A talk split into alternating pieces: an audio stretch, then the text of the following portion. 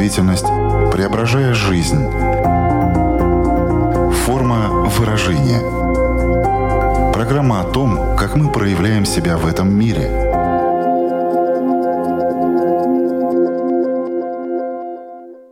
Здравствуйте! Меня зовут Александра Плотникова – в эфире Латвийского радио 4 программа «Форма выражения». Приветствую вас также, если мы встретились с вами на одной из крупнейших платформ подкастов. Сегодня мы поговорим об интеллекте. Что это такое? Из чего он состоит? На какие типы делится? И можно ли его развивать? Если да, то как? Ответы на эти вопросы позволят каждому из нас лучше узнать себя, определить свои возможности, способности и предрасположенности. Разобраться в этой теме нам поможет эксперт программы. Знакомьтесь, нейропсихолог Алина Малошик. Здравствуйте. Александра, здравствуйте. Я рада вас поприветствовать и поприветствовать наших слушателей. Форма выражения. Алина, если бы вам нужно было бы ответить на вопрос, что такое интеллект, не используя научно-популярные определения, а только ассоциации, то что приходит первым на ум? Вы знаете, первое, что приходит на ум, это сложно устроенный механизм швейцарских часов. Я прям вижу перед собой эти шестеренки, их очень много, и они все взаимодействуют э, между собой. Ну а теперь нам все-таки нужно дать более точную формулировку, что такое интеллект. Так что же это? Интеллект — это в первую очередь способность. Это способность мыслить, анализировать, рассуждать, строить стратегии достижения целей. Это способность к адаптации в любых жизненных ситуациях и способность устанавливать и улавливать причинно-следственные связи, а также возможность к обучению — есть ли какой-то распространенный миф, с которым вам все время приходится сталкиваться и развенчивать его?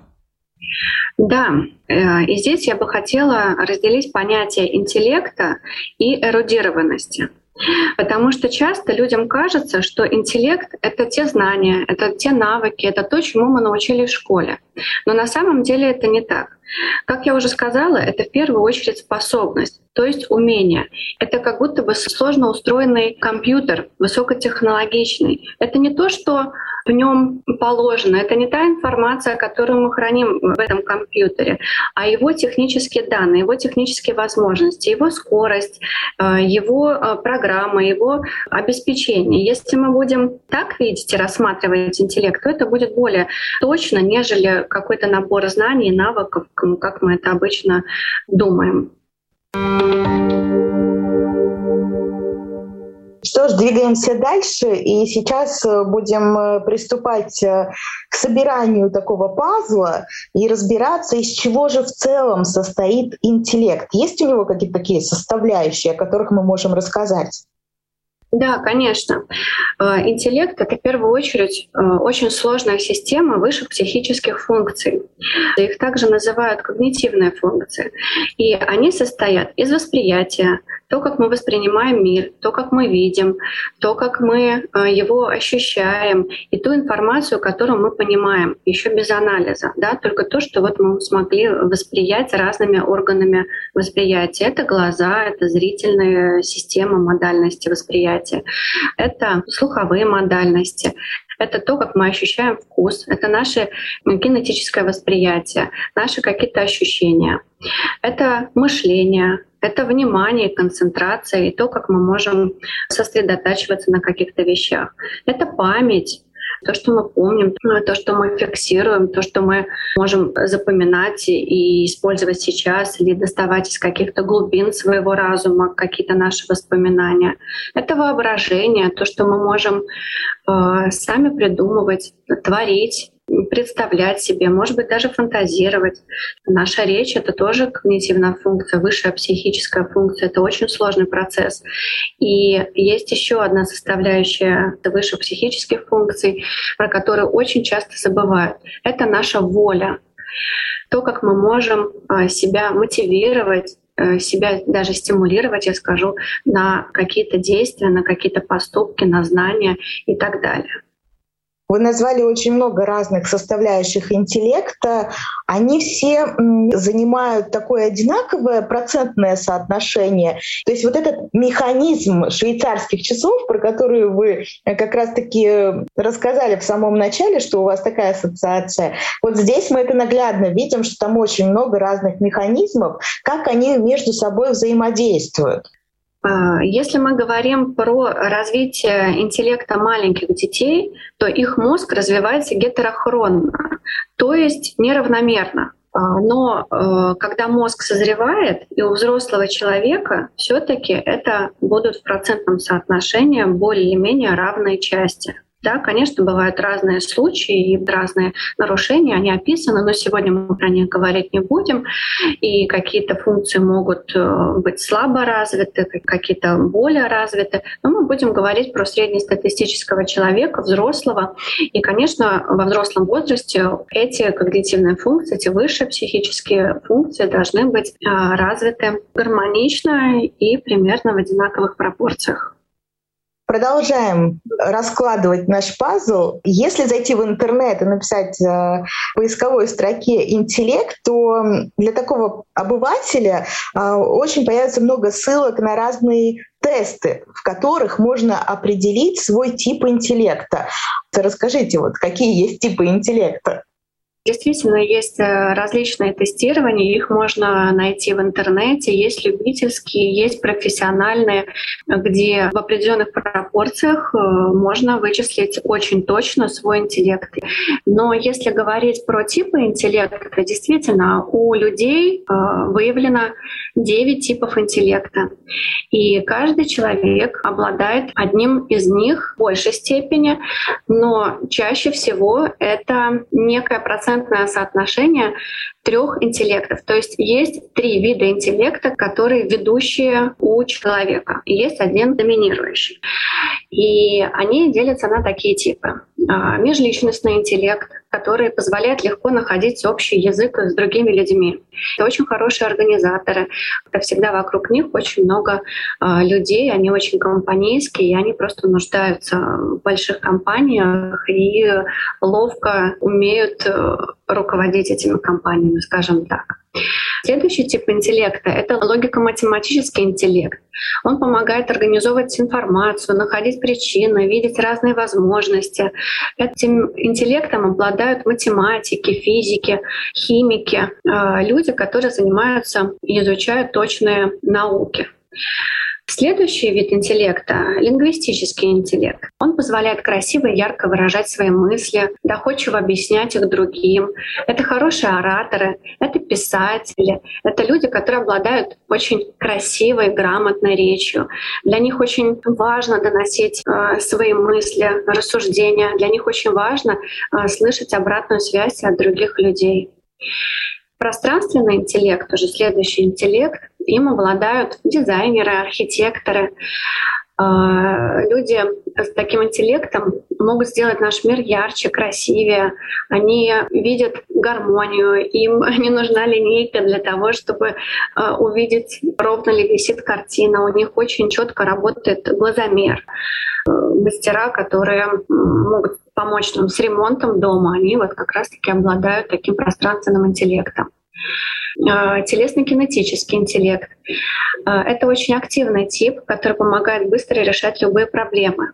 Им обладают спортсмены, танцоры, и, может быть, вы замечали таких людей, которым, когда они думают, им нужно обязательно что-то делать. Может быть, им нужно встать, походить. Таких детей особенно ярко видно в школе, когда они отвечают около доски или с места, и они то приседают, то что-нибудь теребят, то им нужно походить для того, чтобы включить как раз-таки свой разум, свой интеллект. Следующий вид интеллекта — это музыкальный интеллект. Он позволяет переживать и понимать глубокие эмоции, чувствовать настроение людей, а также создавать новые идеи. Конечно же, это музыканты, конечно же, это любители музыки. Это те люди, которым очень важно, чтобы что-то запомнить, чтобы что-то почувствовать, в первую очередь это услышать. То есть люди, которые обладают аудиальным интеллектом, у них все идет через слух, и их эмоции могут быть очень яркими, когда они слышат э, мотивы, ритмы и так далее. А натуралистический интеллект, им обладают люди, которые очень любят природу, которые любят гулять. Это дети, которым интересна каждая гусеница, почему э, происходят те или иные природные явления. Это дети, которым интересно изучать листики, травку, мох. Они проводят очень много времени в парках, в лесах. Это взрослые, которые очень любят походы, ночевать где-то с палатками, разводить костер. И люди, которые выбирают свое место жительства, деревни, села, там, где ближе к природе. Это рыбаки, охотники, это все э, обладатели натуралистического интеллекта. Также есть еще э, внутриличностный интеллект. Это люди чаще интроверты, это люди, которые склонны к самокопанию, люди, которые склонны анализировать свои чувства, свои ощущения, свои мысли, работать над собой, расти духовно, расти личностно, которые постоянно находятся в неком своеобразном диалоге с самим собой. Это достаточно закрытые люди. И последний, э, девятый вид интеллекта его начали обозначать не так давно, хотя люди с таким интеллектом, наверное, одни из первых появились в истории человечества. Это экзистенциальный интеллект. Это тип духовных лидеров с глобальным мышлением и взглядом на жизнь с точки зрения законов Вселенной. Это философы, это духовные наставники, это представители религий, священники, это люди, которые очень много размышляют о том, как устроен наш мир и почему он подчиняется именно тем законам, которым он подчиняется сейчас. Получается верным утверждение, что, в принципе, если хочешь найти свой такой профессиональный путь, то было бы здорово изучить свой тип интеллекта, э, определить его и в соответствии с ним двигаться, верно?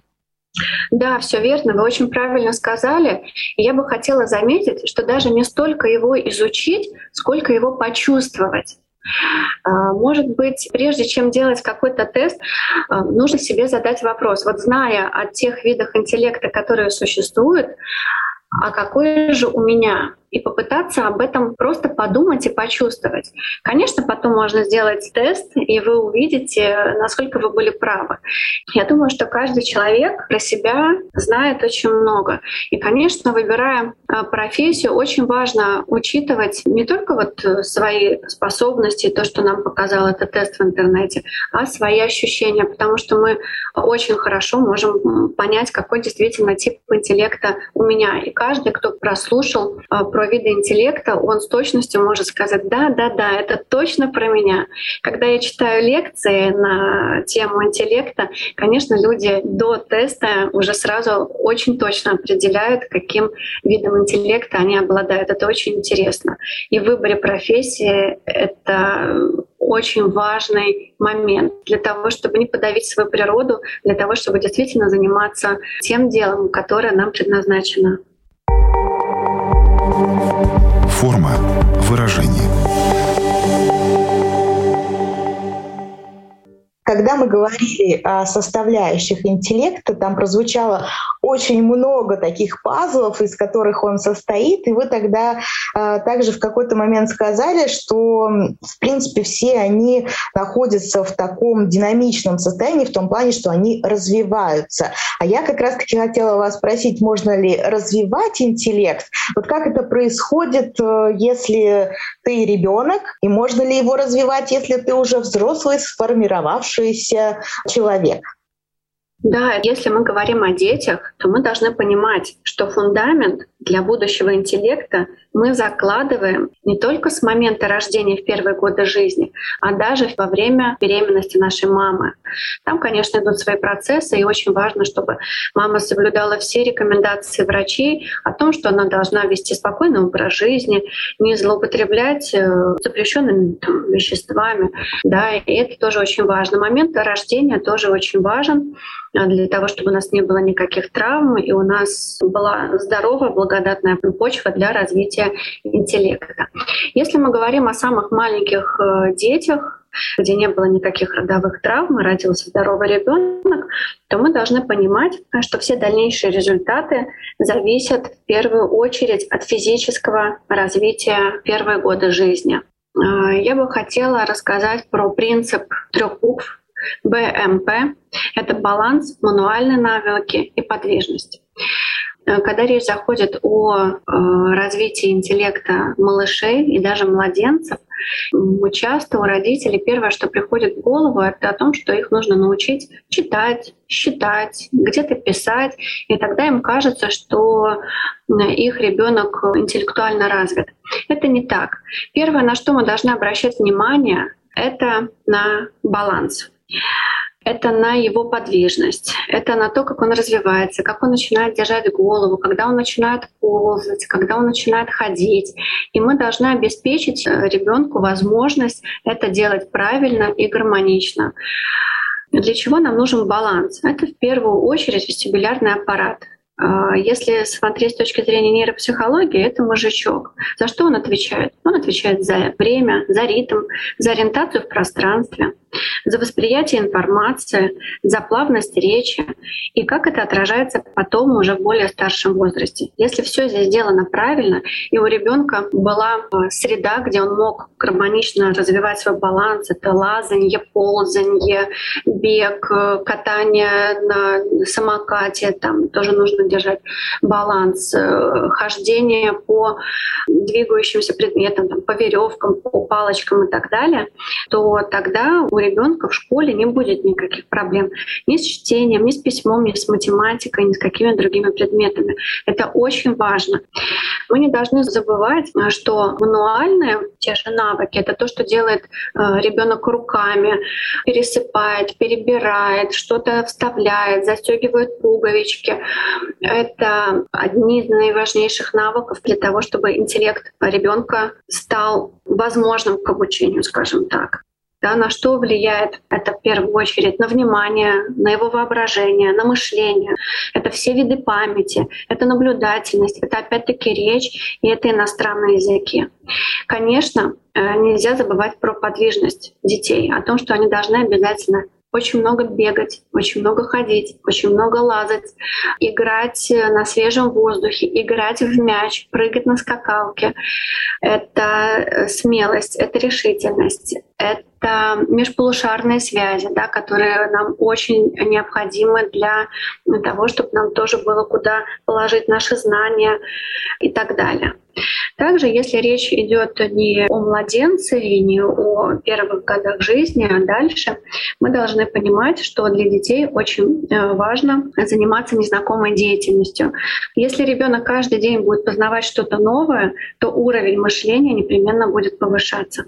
И это же касается и взрослых. Да, что может делать взрослый? Тоже изучать что-то новое. Иностранные языки, он может читать и узнавать новую информацию, решать разные головоломки, даже математические примеры вспоминать из школы.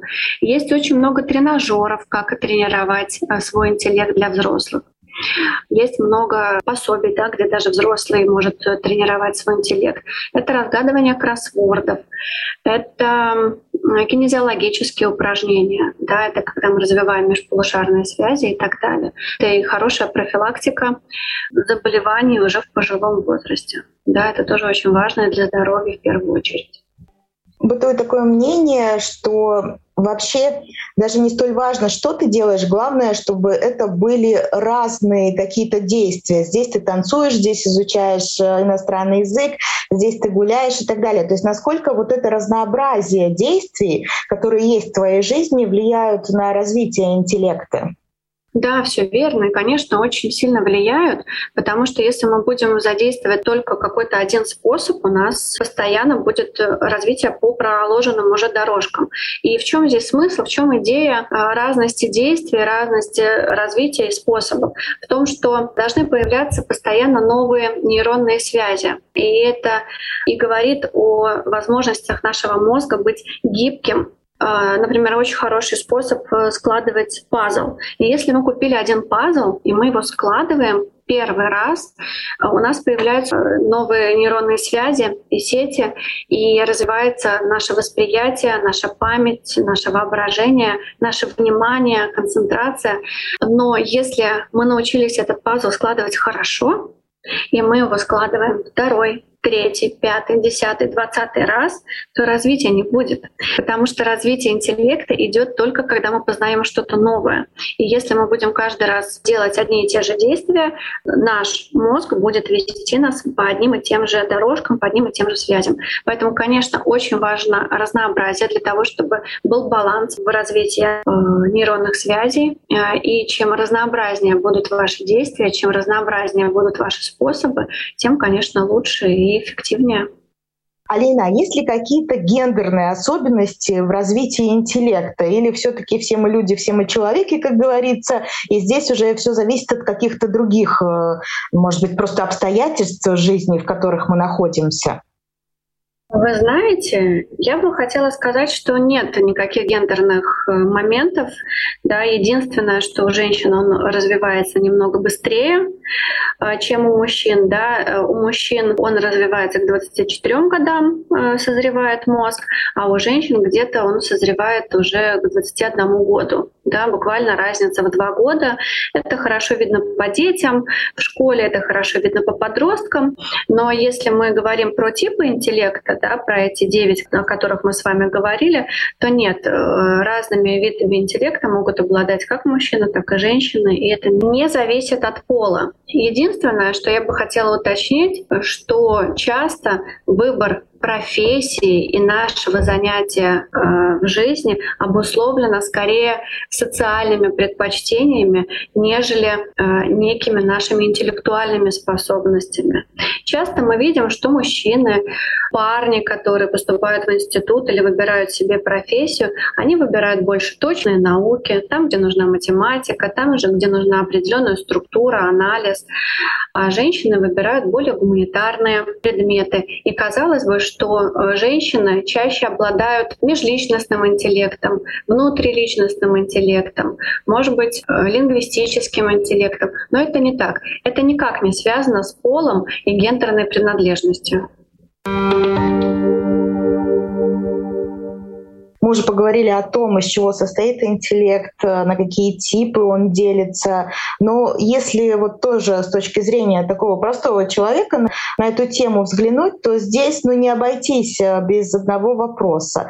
Как вообще измеряется уровень интеллекта? Потому что все мы знаем, что есть вот этот уровень IQ. Кто это определяет, как это можно определить, насколько высокий у тебя уровень интеллекта? Действительно, можно вычислить коэффициент э, интеллекта, IQ, как то, как нам привычно. Этот тест проводят клинические психологи, нейропсихологи. Э, он достаточно объемный, этот тест. Такие тесты доступны в интернете. Они есть неплохие, есть не очень, но все-таки это должен проводить специалист, который знает, как это делать. Да, он даст правильные рекомендации правильно этот тест проведет. Один из таких тестов, я отмечаю, что один, потому что их несколько классических, э, известных да, в науке тестов. Один из них это тест Векслера, который достаточно долгий, достаточно объемный. Он показывает э, уровень всех тех когнитивных функций, которые я назвала. Я еще раз их напомню. Это восприятие, мышление, внимание, память, воображение, речь, воля. И все это делится на свои маленькие классификации. Да? Например, мышление делится на логическое мышление, на способность мышления. Внимание — это концентрация, память есть э, краткосрочно, долгосрочно. Там очень много подвидов, на которые делится да, интеллект, и очень точно определяется определяется вот как раз-таки уровень IQ. Средний уровень IQ — это 140. Выше 140 — это высокий уровень интеллекта. Ниже 140 — это пониженный уровень интеллекта. Да? То есть пограничная линия, да, когда мы уже говорим о интеллектуальной недостаточности, это 80. То есть в норме у человека от 80 до 140 — это нормальный интеллект, да, выше 140 — это уже выше среднего. Поскольку интеллект у нас развивается, это такой процесс, то как часто его нужно измерять? И когда первый раз его нужно измерить, это еще в детстве можно сделать? Или это все таки вот вы называли возрастные такие ограничения, скажем, для мужчин и женщин, да, когда формируется вот какая-то, видимо, базовая настройка? То есть есть ли здесь какие-то такие ну, отметочки, которые нужно учитывать, когда уже можно измерять уровень интеллекта? Ну, смотрите, здесь нужно отметить два пути. Если у вас нет никаких проблем, если у вашего ребенка нет никаких проблем, нет никаких звоночков, то вы можете проверить его уровень интеллекта э, просто из любопытства, посмотреть, э, ну, на каком он уровне. Но я напомню, что у детей он развивается гетерохронно, и через год может э, вам показать совершенно другие результаты. Там с детьми плавающий такой есть коэффициент.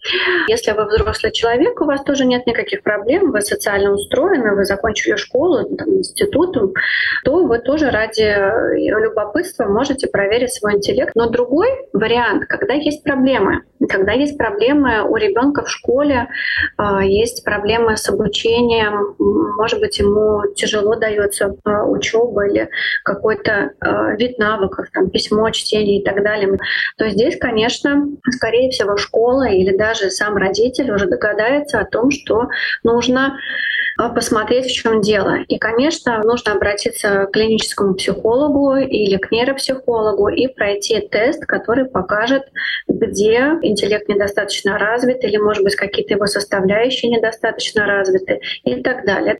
И точно так же, что касается взрослых и пожилых людей, да, там измеряется уровень IQ, и мы смотрим, где у нас э, снижается уровень интеллекта, да, в какой области. Либо у взрослого человека есть какие-то проблемы в работе, в понимании, может быть, с памятью или еще с чем-то, да, то тогда, конечно, его можно измерять, и я бы очень рекомендовала это сделать, потому что тогда мы э, сможем понимать, как нам помочь. Может быть, даже это нужно будет медикаментозное лечение, или, может быть, достаточно будет неких таких тренировок ну, другого характера, да, прогулок, э, физической активности. Может быть, можно как-то без медикаментов обойтись.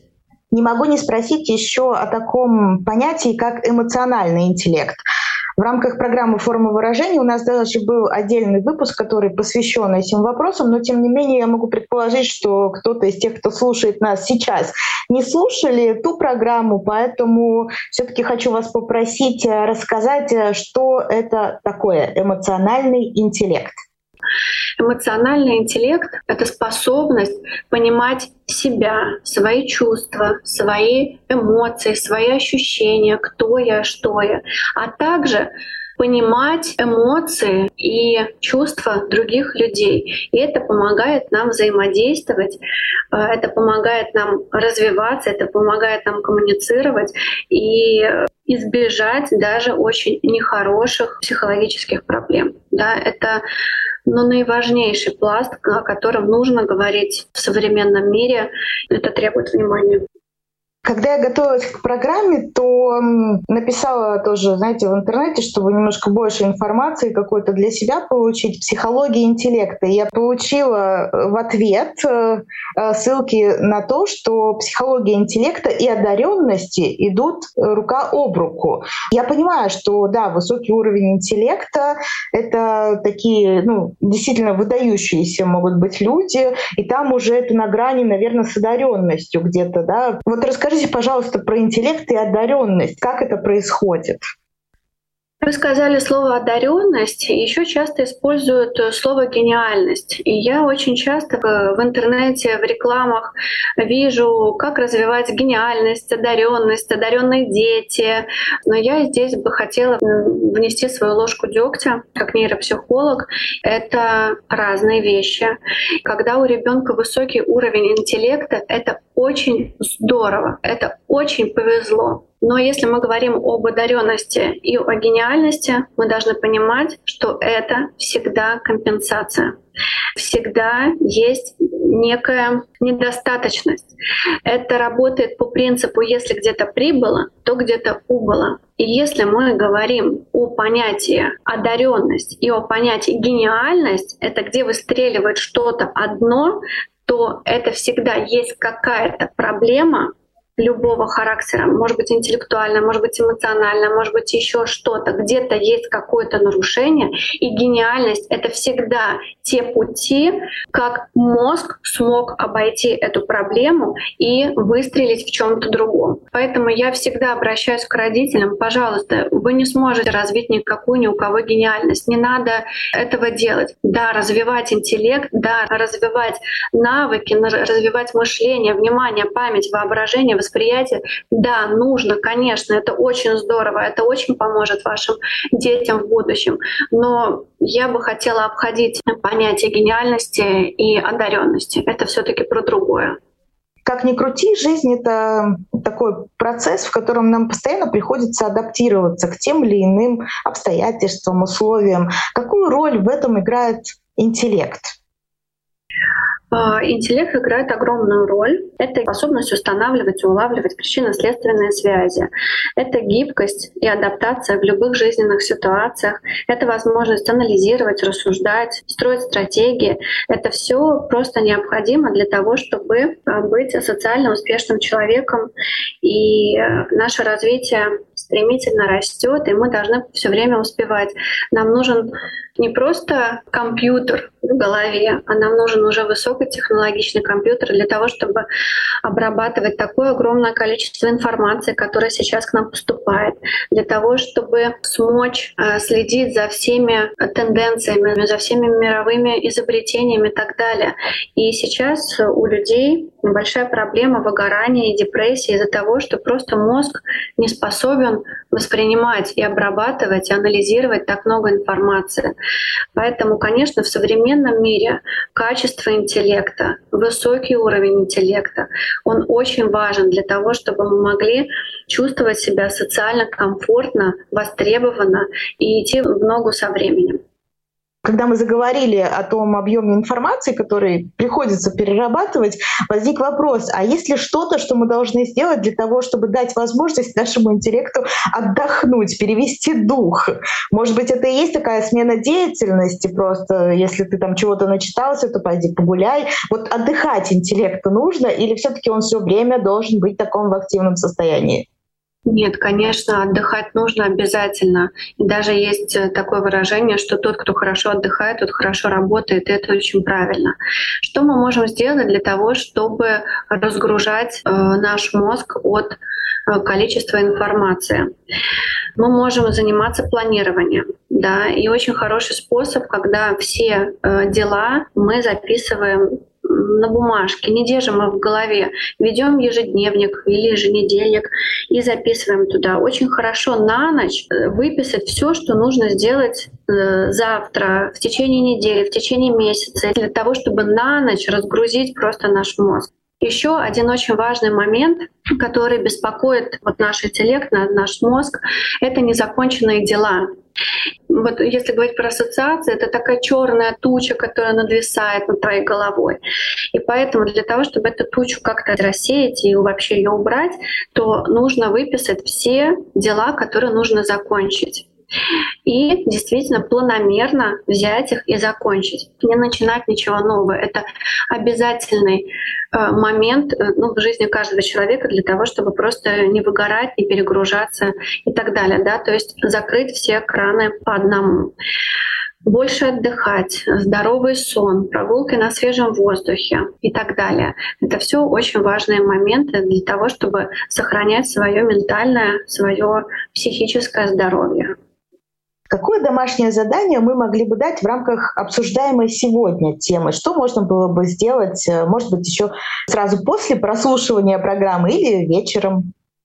Если речь идет о домашнем задании, то я порекомендую нашим слушателям начать читать книгу, учить иностранные языки, разгадывать кроссворды, проходить лабиринты, возможно, научиться игре на каком-то музыкальном инструменте, заняться планированием, заняться спортом, прогулками на свежем воздухе. Это такое огромное, обширное домашнее задание для наших слушателей. Да, приступать можно уже прямо сейчас. Главное, чтобы на все это тоже нашлось, конечно, время, ресурсы. Их тоже надо очень грамотно распределять, чтобы опять-таки не перегрузить себя всеми вот возможными инструментами по развитию интеллекта. Кстати, когда я думала про интеллект, мне пришла ассоциация, что это такой пазл. Ну вот я потом это постоянно тоже использовала в нашей беседе, а вы сказали, что это такой э, механизм швейцарских часов. И действительно, когда мы все это обсудили, я абсолютно с вами согласна, что это так. Мне кажется, пазл все-таки в этом плане ну, попроще, хотя если взять там на очень много, сколько там их, тысяча, две тысячи, даже не знаю, какой максимальный размер пазла может быть, тогда, наверное, это в чем-то схоже, что это все не так просто, но здорово, что развивать интеллект можно, что делать это, в принципе, не так-то трудно, но для этого просто нужно действительно усилие воли. В какой-то момент, да, ну просто записаться на курсы фортепиано или иностранного языка, но в то же время, да, что нужно себя не перегружать, беречь. Мне кажется, сегодня прозвучало очень много такой, с одной стороны, теоретической информации, но она вся, в принципе, такая прикладная, которую можно использовать в жизни. В завершении, Алина, хотелось бы вам еще что-то так подчеркнуть, выделить, на что-то прям обратить внимание наших слушателей, ну или просто что-то пожелать? Я бы хотела поблагодарить наших слушателей, и я очень надеюсь, что для них э, и для вас, Александр, это была полезная информация. И, конечно, я хочу сказать о том, что развивая свой интеллект и развивая интеллект э, своих детей, вы делаете очень большое дело, которое обязательно принесет свои плоды и свои плюшки, если так сказать.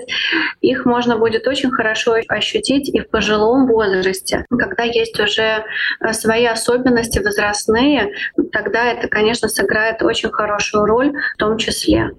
В заключение у нас получилось, что процесс развития интеллекта — это такие сельскохозяйственные работы, да, ну, по сути, их можно с ними тоже сравнить, что потом ты обязательно, обязательно соберешь хороший урожай если будешь удобрять почву, если будешь заботиться, если будешь э, выбирать такие качественные какие-то семена и так далее. То есть что посеешь, то и пожнешь. В данном случае, как выяснилось, абсолютно подходит э, к этой теме, хотя, казалось бы, больше всего подходит по одежке встречают, по уму провожают. Видите, как по-другому э, перевернулась вот в моем сознании да, вот эта тема. Александра, я вас благодарю за эту метафору. Она абсолютно замечательная, абсолютно точная. И я, если вы не против, возьму ее для себя и буду ей пользоваться, потому что она действительно очень точная. Это правда так. Замечательно. Я рада, что тоже оказалась, видите, для вас полезной, что вы тоже уходите со своими дарами, сегодня со своим таким урожаем от нас. Ну что ж, я напомню всем нашим слушателям, что теме интеллекта мы разбирались вместе с нейропсихологом Алиной Малошек.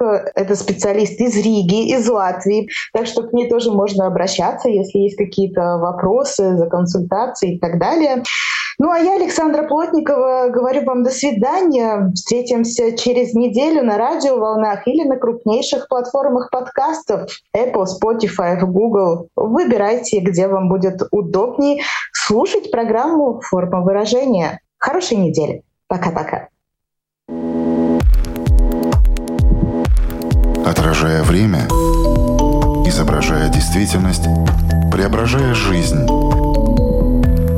Форма выражения. Программа о том, как мы проявляем себя в этом мире –